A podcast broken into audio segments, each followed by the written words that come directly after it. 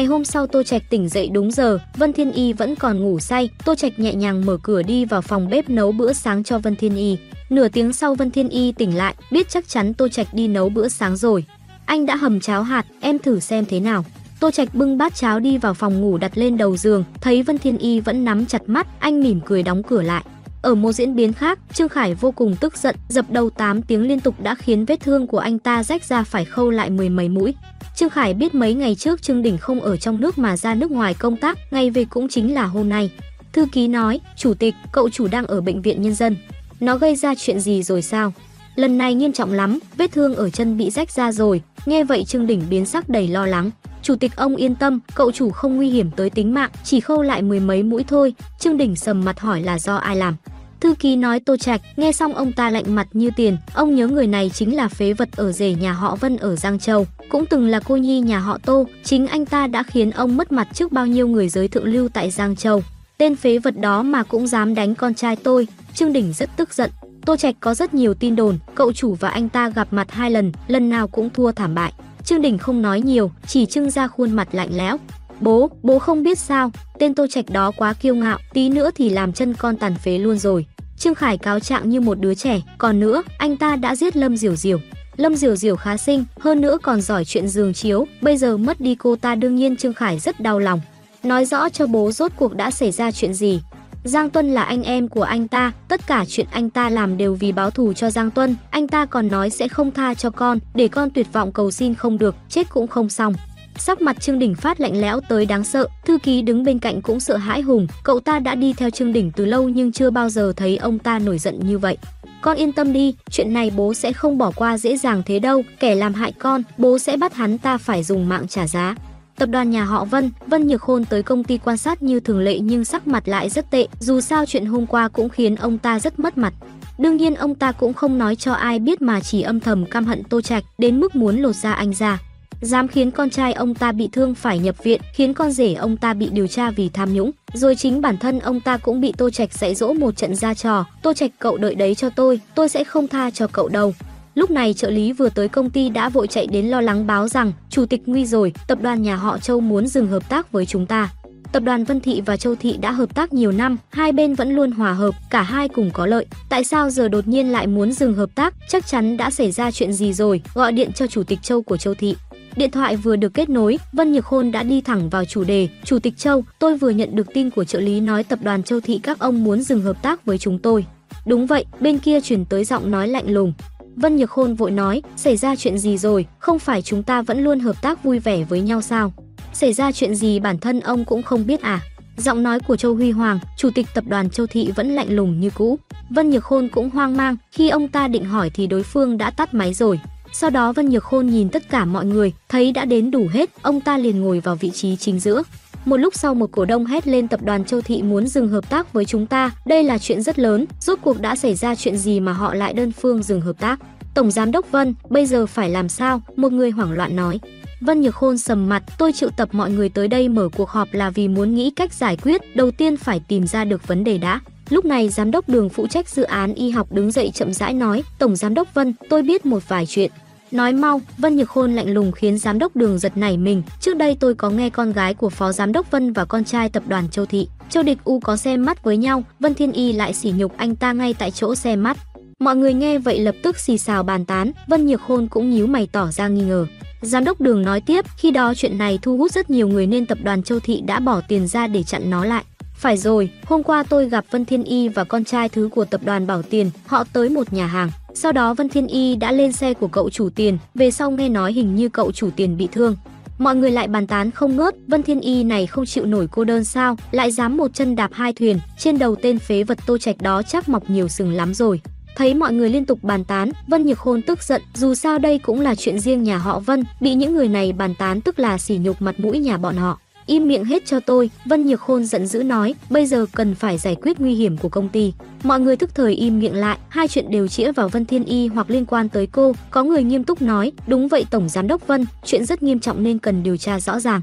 Vân Nhược Khôn lạnh lùng nói, đương nhiên tôi phải đi hỏi cho rõ ràng, ngoài ra mọi người cũng phải điều tra xem công ty có vấn đề gì không. Một nhóm người liên tục gật đầu, thế là tan họp. Sau đó Vân Nhược Khôn gọi giám đốc Đường lại, giám đốc Đường, những lời bà nói vừa nãy là thật sao? Giám đốc Đường vội nói, từng câu đều là thật, tôi không dám nói linh tinh. Vậy được, bà gọi Vân Nhược Thành tới cho tôi. Vâng, tôi đi ngay. Giám đốc Đường không dám chậm trễ, vội vàng quay về khu làm việc của mình. Vân Nhược Thành vừa tới công ty, phó giám đốc Vân, giám đốc Đường tìm ông. Mới sáng sớm thôi, tìm tôi có chuyện gì sao? Hình như là có chuyện gấp, ông cứ đi xem sao. Vân Nhược Thành nhíu mày, ông ta và giám đốc Đường luôn chướng mắt nhau vì bà ta luôn chèn ép khiến ông ta không thể quản lý được mọi chuyện mà trở thành kẻ không công. Bà tìm tôi có việc gì, tôi còn đang bận lắm. Giám đốc Đường thở dài, mặt nghiêm túc nói, ông biết công ty xảy ra chuyện gì không? Vân Nhược Thành cũng trở nên nghiêm túc, xảy ra chuyện gì? Chuyện lớn, rất lớn. Giám đốc Đường giận dữ nói tập đoàn Châu Thị và Bảo Tiền đều dừng hợp tác với chúng ta. Cái gì? Mặt Vân Nhược Thành biến sắc, điều này rất nghiêm trọng, thậm chí có thể khiến công ty phá sản. Rốt cuộc đã xảy ra chuyện gì? Sao lại như vậy? Giám đốc Đường lạnh lùng nói, còn giả vờ sao? Ông giả vờ tiếp đi, tôi xem ông giả vờ tới lúc nào. Tôi giả vờ cái gì? Vân Nhược Thành không hiểu. Hai tập đoàn đều dừng hợp tác với chúng ta là vì ông. Vân Nhược Thành biến sắc vội nói, giám đốc Đường, bà đừng có ăn nói linh tinh, tôi biết bà luôn khó chịu với tôi nhưng chuyện to như vậy bà đừng có ngậm máu phun người, sao có thể liên quan tới tôi được. Vân Nhược Thành, mau đi theo tôi, nếu không tổng giám đốc đợi lâu quá sẽ nổi trận lôi đình đấy. Bà không cần nói tôi cũng tự đi.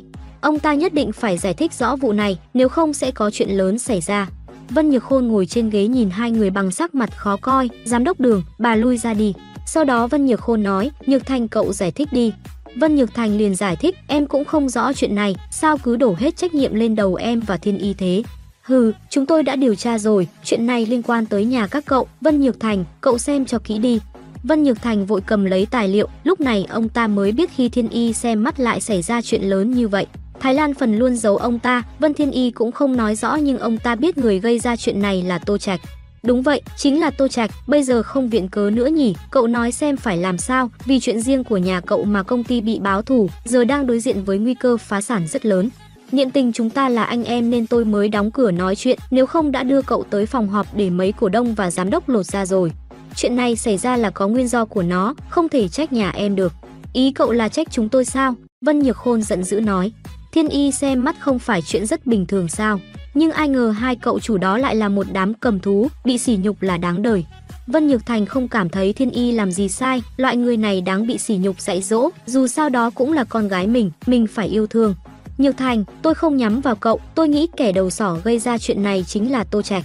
Vân Nhược Thành gật đầu, đúng vậy, vì bảo vệ con gái em, cậu ta đã làm vậy. Vớ vẩn, cậu ta muốn lật đổ nhà họ Vân thì có.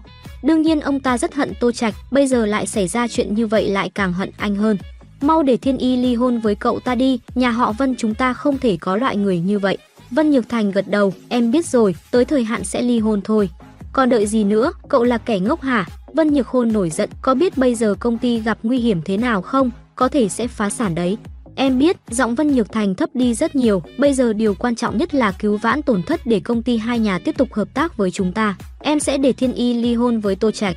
Vân Nhược Khôn nghĩ một hồi rồi nói, như vậy sợ là không được, con trai nhà họ Tiền hình như bị phế rồi. Vân Nhược Khôn nghĩ một hồi thì tiếp tục nói, Nhược Thành đừng trách chúng tôi vô tình, đối mặt với sinh tử, chúng tôi chỉ có thể làm vậy thôi. Vân Nhược Thành cảm thấy bất an vội nói, anh trai, anh có ý gì?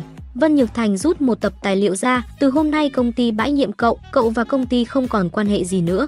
Vân Nhược Thành không thể tin nổi, các anh, mẹ có đồng ý không? Mẹ đương nhiên sẽ đồng ý, sống còn của công ty là quan trọng nhất, Vân Nhược Khôn vô tình nói.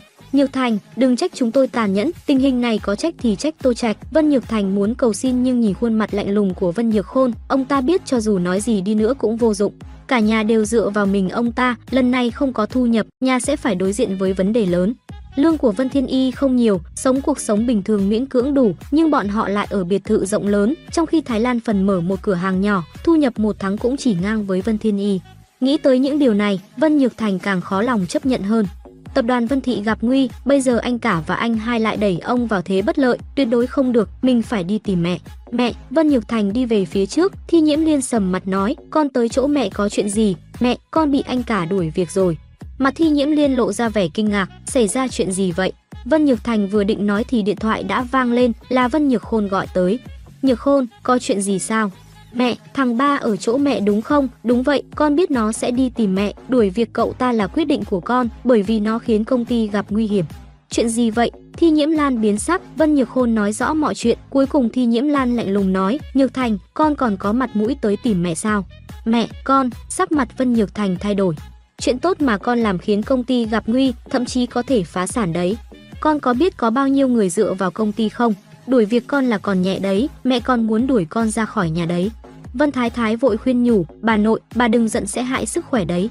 Bà có thể không giận được sao, giờ công ty có thể bị phá sản đấy. Thi Nhiễm Liên cầm gậy lên đánh Vân Nhược Thành một cái. Vân Nhược Thành oan ức, chuyện này không trách con được, con cũng đâu muốn dây vào tập đoàn Châu Thị và Bảo Tiền. Không phải con thì là ai, lẽ nào là mẹ sao? Lại dám đắc tội với hai nhà họ, con dạy con gái kiểu gì đấy? Vân Nhược Thành phản bác, Thiên Y không sai, hai cầm thú đó muốn hãm hại Thiên Y, lẽ nào không thể tự vệ được sao? Vân Nhược Thành lẩm bẩm nhưng điều này cũng vô dụng. Mẹ không muốn nói với con nữa, biến đi cho khuất mắt mẹ. Vân Thái Thái cũng khuyên, chú ba, chú về trước đi. Thi Nhiễm Lan tập hợp mọi người trong nhà lại, bao gồm cả nhà Vân Nhược Thành, Tô Trạch cũng bị gọi tới. Chân của Vân Thiên Kiêu còn có thể khôi phục lại nhưng cũng phải nhập viện. Bố, đã xảy ra chuyện gì vậy mà bà nội lại tập hợp tất cả mọi người lại thế? Vân Thiên Kiêu không tình nguyện lắm, dù sao giờ chân anh ta cũng đang bị thương. Vân Nhược Khôn nói, ngoan ngoãn im miệng lại, tới lúc đó khác tự biết. Thấy Vân Nhược Khôn như vậy, Vân Thiên Kiêu bĩu môi không nói gì nữa. Vân Nhược Thành mất hồn mất vía, nhìn thấy Tô Trạch không nhịn được nói, cậu tới đây làm gì? Chuyện này suy cho cùng vẫn là lỗi của Tô Trạch, bởi vì Tiền Khôn Tuyền bị Tô Trạch đánh cho thành thái giám. Mặc dù Tô Trạch vì để cứu Vân Thiên Y mới làm vậy nhưng không thể bỏ qua như không có gì được.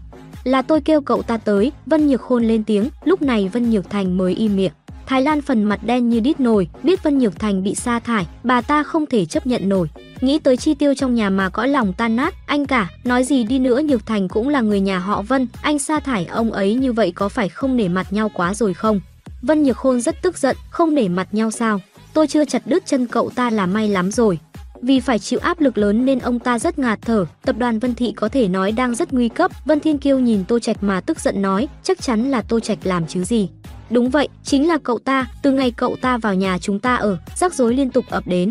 Đầu tiên là Thiên Kiêu gãy chân, sau đó là Diêu Huân bị phỏng vấn bóc mẽ, bây giờ công ty sắp biến mất rồi. Không phải những việc này đều do các người tự chuốc lấy hay sao? Muốn châm biếm Tô Trạch nhưng lại bị vả mặt, anh ấy đánh Tiền Khôn Tuyền là vì cứu tôi. Vân Nhược Khôn hỏi ngược lại, cứu con thì cứu, tại sao cậu ta phải khiến anh ta thành thái giám?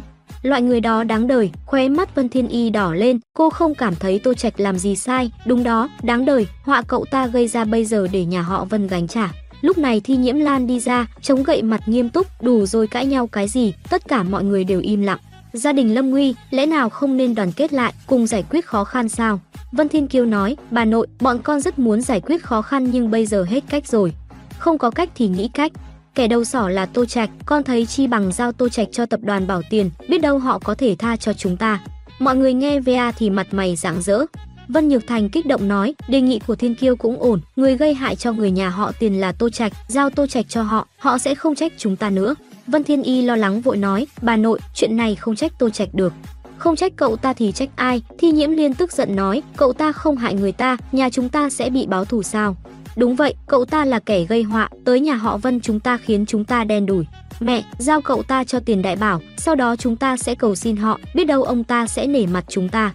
Vân Nhược Khôn chỉ muốn giết chết Tô Trạch, nhưng Thiên Y vẫn năn nỉ, vì cứu con nên Tô Trạch mới đánh Tiền Khôn Tuyền, mọi người không thể làm vậy được. Vân Thiên Y đứng trước mặt Tô Trạch, dáng vẻ bảo vệ anh, cho dù cô và anh có tình cảm hay không nhưng chuyện này phải kiên trì tới cùng, bởi vì cả đời này cô cũng không quên được cảnh Tô Trạch xông vào biệt thự. Vừa nãy đã nói rồi, đây không phải là viện cớ, cậu ta đả thương Tiền Khôn Tuyền là sự thật. Thái Lan Phần kéo Vân Thiên Y nói, con còn giúp cậu ta làm gì? Vân Thiên Y không nhịn được nói, mẹ, muốn trách phải trách mẹ, nếu không phải mẹ kêu con đi xem mắt, sẽ xảy ra chuyện này sao? Sao con có thể nói mẹ con như vậy? Mặt Vân Nhược Thành hiện lên sự giận dữ.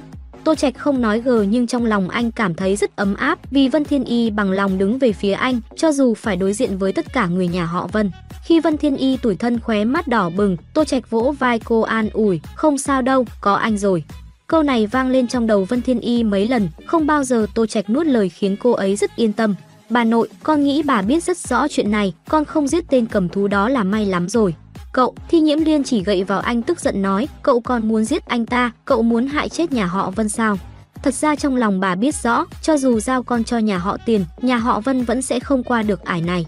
Vớ vẩn, giao cậu cho họ, họ sẽ tha thứ cho chúng tôi. Vân Nhược Khôn vội nói. Tô Trạch không quan tâm tới Vân Nhược Khôn mà nói với Thi Nhiễm Liên. Bà là người thông minh, biết rõ Tiền Đại Bảo là người thế nào. Ông ta đã muốn để nhà họ Vân phá sản thì không ai thay đổi được. Thi Nhiễm Liên run rẩy, mắt cũng đỏ lên. Tập đoàn Vân Thị là tâm huyết của ông nội các con, không thể cứ thế sụp đổ được. Người nhà họ Vân nghe vậy ai cũng đau thương, không ai có thể chấp nhận được, bởi vì cả gia tộc đều sống nhờ tập đoàn nên Vân Thị mà phá sản, họ cũng chết đói. Nhưng bây giờ không có cách nào cả, mọi việc đã rơi vào tuyệt vọng, tập đoàn Bảo Tiền quá lớn mạnh nên họ không thể phản kháng lại được. Khi mọi người đang thất vọng thì Tô Trạch nói, bà nội, cháu có một cách có thể khiến Vân Thị sống lại. Thi Nhiễm Liên nhìn Tô Trạch, kích động hỏi cách gì? Rất đơn giản, tìm đối tác mới. Vân Thiên Kiêu phản bác, cậu nằm mơ hả? Nhà họ Tiền liên kết với rất nhiều doanh nghiệp chặn đường chúng ta rồi, còn ai dám hợp tác với chúng ta nữa? Tô Trạch lạnh lùng nói, tập đoàn Đạt Vạn. Nghe vậy sắc mặt mọi người thay đổi, phải biết rằng Đạt Vạn là tập đoàn số một Dung Thành, giá trị tài sản phải chục tỷ tệ, mạnh hơn Bảo Tiền nhiều lần. Nếu như có thể hợp tác với họ, đương nhiên sẽ giúp nhà họ Vân qua ải chết, thậm chí còn tiến thêm một bậc nữa, nhưng mà có thể sao? Mọi người đều thấy không thể được. Vân Thiên Kiêu nói, Tô Trạch, cậu đang đùa hả? Tôi thấy cậu đang sợ bị giao cho nhà họ Tiền nên nói linh tinh thôi. Vân Nhược Khôn tưởng mình đã nhìn thấu Tô Trạch liền quay sang nói với Vân Nhiễm Liên, mẹ, Tô Trạch này có cách gì được chứ? Mẹ giao cậu ta cho nhà họ Tiền đi, cho dù có thành công hay không cũng nên thử một lần. Những người khác gật đầu, chỉ có Vân Thiên Y là nhíu mày không đồng ý, chuyện này không tới lượt cô làm chủ. Không đồng ý cũng phải đồng ý. Vân Thiên Kiêu giận dữ nói, nếu không phải cô gây ra chuyện này, nhà họ Vân sẽ thảm thế sao? Đối diện với sự châm biếm của mọi người, Vân Thiên Y nắm chặt tay, cô nhìn Thi Nhiễm Liên, bà nội bà nói gì đi. Thi Nhiễm Liên nhìn Tô Trạch, một lúc lâu sau mới nói, cậu thật sự có cách hợp tác với Đạt Vạn sao? Tô Trạch cười nói, nếu như cháu không có cách cháu sẽ nói ra sao? Vân Nhược Khôn khinh thường nói, mấy lời như này có gì mà không nói được, một cô nhi như cậu sao có thể khiến Đạt Vạn hợp tác với chúng ta được? Tô Trạch nói, các người chỉ cần biết tôi có cách khiến Đạt Vạn đồng ý hợp tác với chúng ta là được. Thi Nhiễm Liên đứng dậy nhìn Tô Trạch nói, hôm nay dừng ở đây đi, trước mặt mọi người, nếu cậu có thể để Đạt Vạn hợp tác với Vân Thị, tôi sẽ không truy cứu trách nhiệm của cậu nữa. Tô Trạch đầy tự tin nói, bà cứ yên tâm, chắc chắn cháu có thể khiến Đạt Vạn hợp tác với chúng ta. Tôi còn chưa nói xong, Thi Nhiễm Liên nói tiếp, nếu cậu lừa tôi, hậu quả chắc cậu đã biết. Tô Trạch gật đầu, đương nhiên cháu biết, nếu không được bà cứ việc giao cháu cho nhà họ Tiền. Được, tôi cho cậu thời gian ba ngày. Không cần, cho cháu một ngày là được, Tô Trạch tự tin nói. Một ngày thì một ngày, Thi Nhiễm Liên chỉ muốn làm càng nhanh càng tốt.